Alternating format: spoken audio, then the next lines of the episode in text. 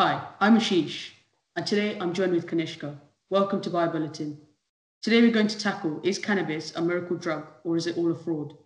A very interesting topic with lots to cover in terms of scientific detail and ethical issues, so make sure you listen carefully.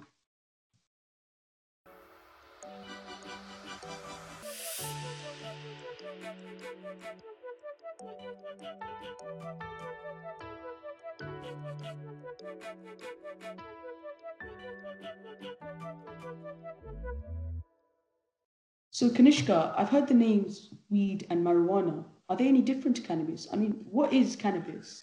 Um, yeah, so so cannabis refers to a group of three plants, all with psychoactive properties. Uh, those three plants are collectively known as cannabis, and the three individually are cannabis sativa, cannabis indica, and, and cannabis ruderalis. Um, like you said, they can be referred to with many, many names. So the most common of which is weed or marijuana, um, there are lots of others. We don't need to touch on all of them, but its composition. So it's composed of CBD and T- THC. Those are the two like crucial components. Um, with THC being the main psychoactive compound in cannabis, uh, and that's responsible for like the high that most people associate with cannabis. CBD is a psychoactive cannabinoid, uh, yet it's non-intoxicating and non-euphoric, meaning you won't actually get any sort of high from CBD.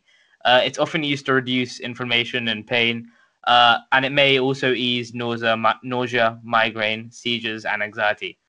So CBD uh, is short for cannabinol, and THC standing for tetrahydrocannabinol. Um, just some stats that I found interesting quickly on um, cannabis, comparing it to cigarettes and alcohol.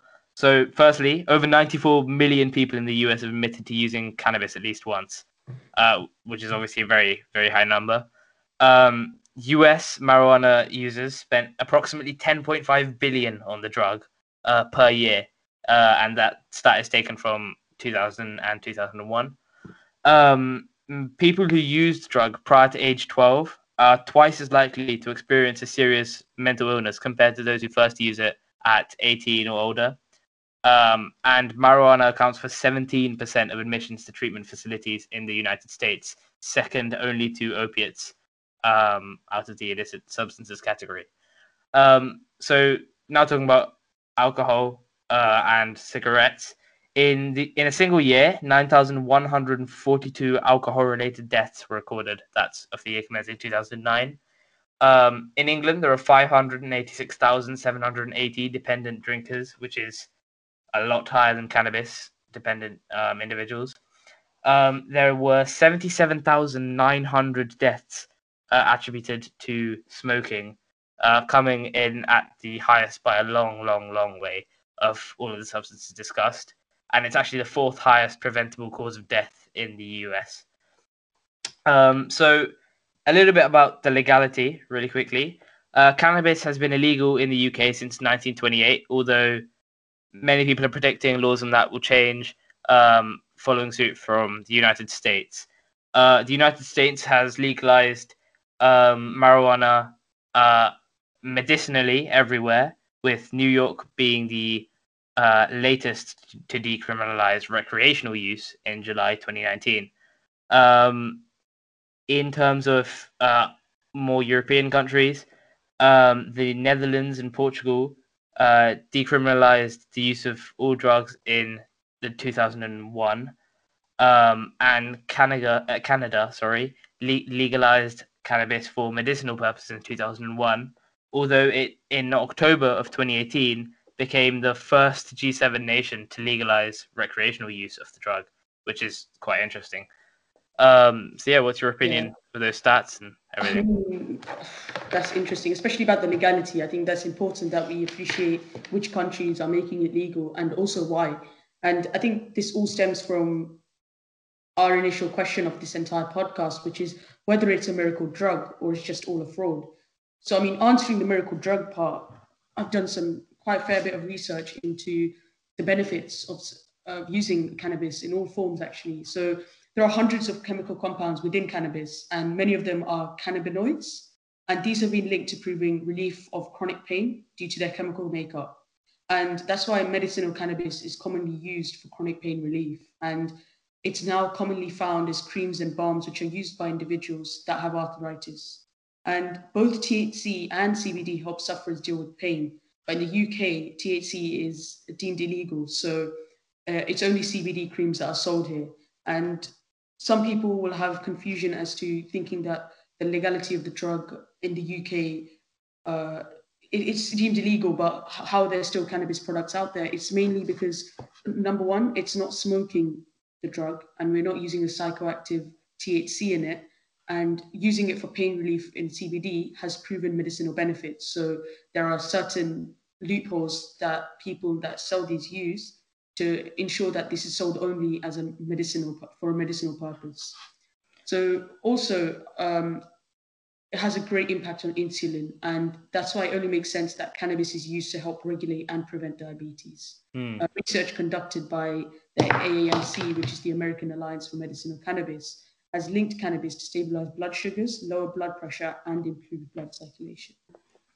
And thing, that's really sorry. I was just gonna say that's really interesting that uh, about diabetes and insulin. I, I didn't know about that one. Yeah, that's it. Would that's the thing. It's linking to one of our previous podcasts about uh, diabetes and this skin cell reprogramming. We'll see if um, cannabis makes a difference to that as well. Yeah. I think, and one of the biggest ones I've heard, and uh, I've heard a lot in the on social media, especially. But obviously, we we can't believe everything we see. But there seems to be a good amount of evidence that shows cannabinoids can help fight cancer, or at least certain types of it. And I think that's the main argument from a lot of the people that want to legalize uh, cannabis is that it can fight cancer and that's why they want to use it in medicinal use so as i mean as you can see there's plenty of health benefits to using cannabis um, and also in various forms so not just uh, clearly smoking it but using it in creams and balms and uh, infused oils etc so yeah um, the cancer one sounds really interesting because obviously as we'll touch on later some of the negatives involve carcinogens and stuff as well. But quickly touching on some of the mental benefits. Um, so the most common one that pretty much everyone knows is obviously stress release. Uh, I mentioned in the introduction part about how it can ease with certain nausea, nausea and stuff like that. But um, cannabis can essentially make you feel happy, relaxed, talkative, or laugh more than usual. And you may find that colors and music are brighter and sharper. Um, those like pleasant effects are known as the high. Uh, but many report pain and stress relief from cannabis, um, and it's it's used by some as almost an antidepressant, but obviously not necessarily prescribed in certain countries. Um, so there's like a, a, really big emphasis on the stress relief aspect. Uh, so CBD is, as I mentioned, the main component which has that effect, uh, and a lot of people are trying to isolate just CBD to be used as such to release stress. Um, it's also reported to ha- have uh, huge effects on epilepsy, anxiety, depression, PTSD, and sleeping and sleeping difficulties. Uh, and it's fair to assume that it will probably potentially ease um, other stress-based and stress-caused diseases uh, that are mental health based. Um, but you know, we've talked a lot about the um, positives what are some of the negatives? So the ones I know about are mainly the um like addiction side and so I know some people who smoke cannabis regularly are more likely to have bronch- bronchitis. Uh, so that's where the lining of your lungs gets irritated and inflamed. Uh, I know that tobacco smoke uh, is similar to cannabis in the sense that the smoke contains cancer-causing chemicals um, called carcinogens, but like you touched on, it's yeah. So like you touched on, though, it's not actually known at present whether those carcinogens found in um, cannabis are actually cancer causing in the same way that as the ones found in tobacco smoke. But um, interesting if there's two yeah two different things. So yeah. Um, if you if you mix cannabis with tobacco to smoke it, you you do risk getting tobacco related lung diseases, but that's obviously more due to the tobacco than the cannabis. Mm. Um, and those can be like lung cancer, um, COPD, which is chronic obstructive pulmonary disease. Uh, if you drive under the influence of cannabis, you're more likely to be involved in an accident. Um, but that's obviously because it is something which affects your mental state, uh, and it is a drug fundamentally. Um, research in animals suggests that cannabis can interfere with sperm production in males and ovulation in females, reducing sperm count. Um, and there have been reported reports of missed periods and things due to excessive cannabis use.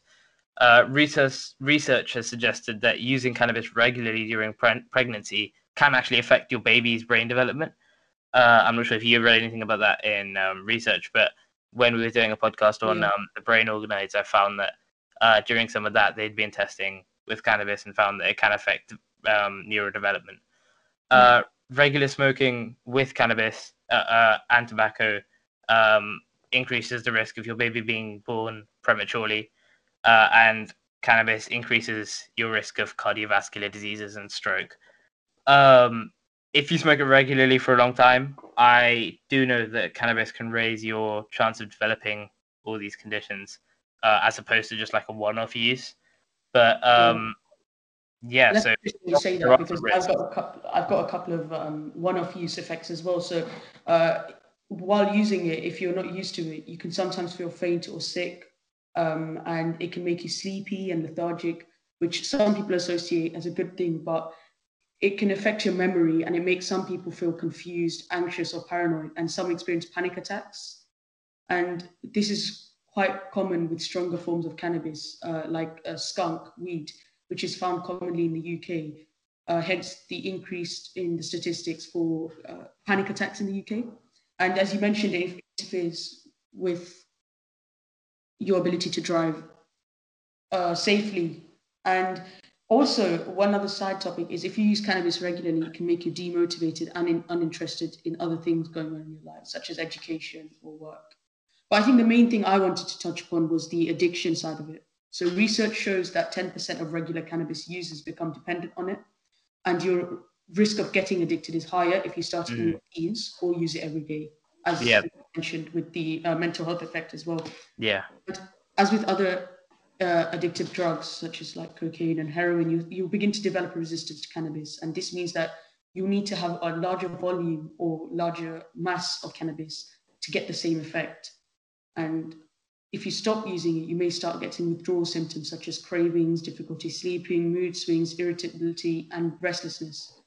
And I think that really sums up the smoking side of it. And I think, although we mentioned this uh, cannabis being used in other aspects, healing cancer, etc., we can clearly see that there are a lot of very negative side effects. So, I mean, we also probably have to touch upon the ethical issues surrounding this, and it's not just government's decision. It should be also based on uh, leading religious uh, religious leaders, world leading. Uh, yeah, of course. So, um, I mean, from from a Christian perspective, as a Christian, I can speak about that. Um, the the Bible offers guidance to do with any substance clouding, uh, mind clouding substances.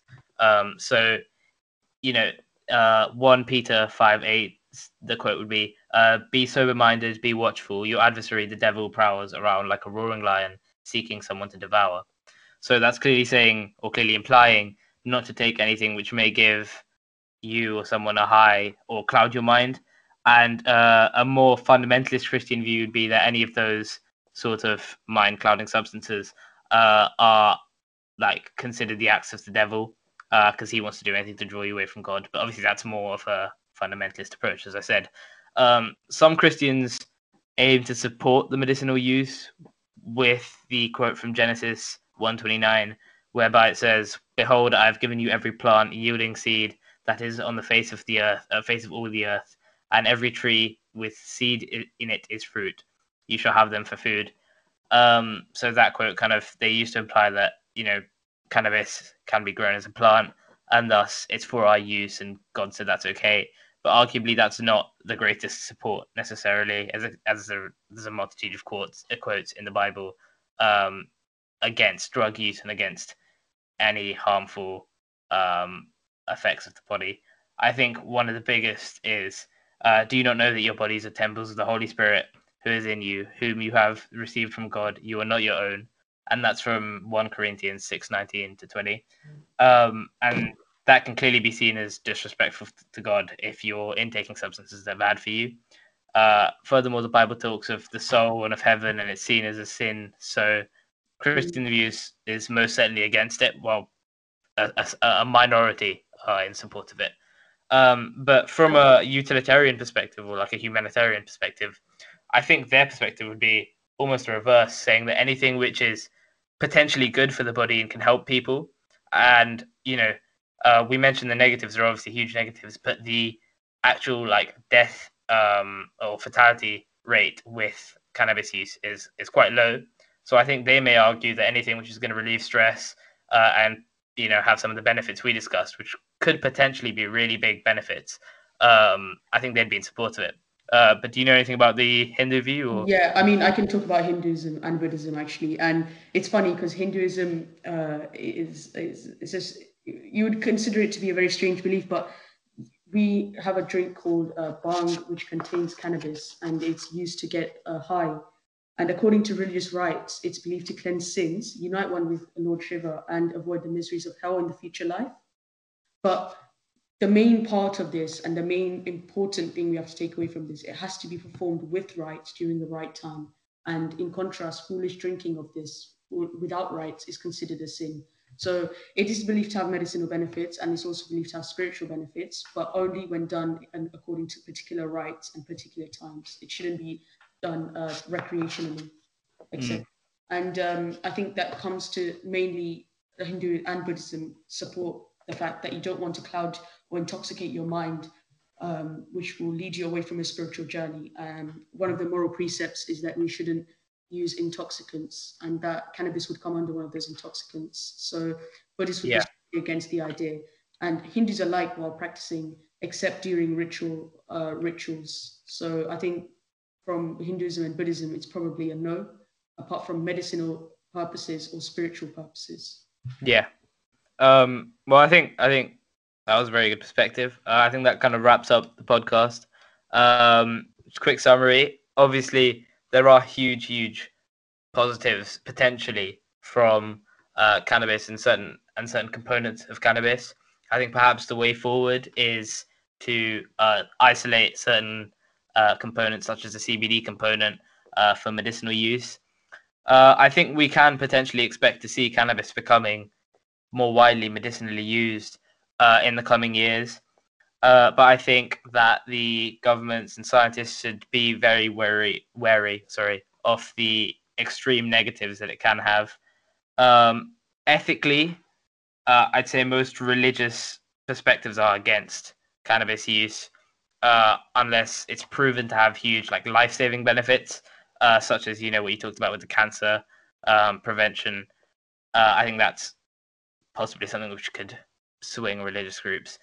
But overall, I think it's a quickly changing landscape, and um, yeah, it's a very interesting thing which we yeah, I think the fight, the, the, fight for, the fight for legality of cannabis is interesting, and um, we also also mentioned that a lot of the fight is to do with medicinal cannabis, but it's not necessarily for people who need it. It's it's some of the fight has been conducted by people who just want to see the drug legal for recreational use, and I think that's where we have to be careful because while cannabis has a lot of medicinal benefits, some people would just like to smoke it for pleasure. And we have to make sure that perhaps smoking cannabis is not the best option in this scenario and using creams and balms as they've been releasing them slowly now. And it's becoming rather more mainstream in uh, high-end designer shops on the uh, on high streets, etc. in the UK, using CBD oils. I think that's the way forward rather than trying to um, promote smoking it for medicinal use. So if we try and isolate certain strands, as you said, I think yeah. forward.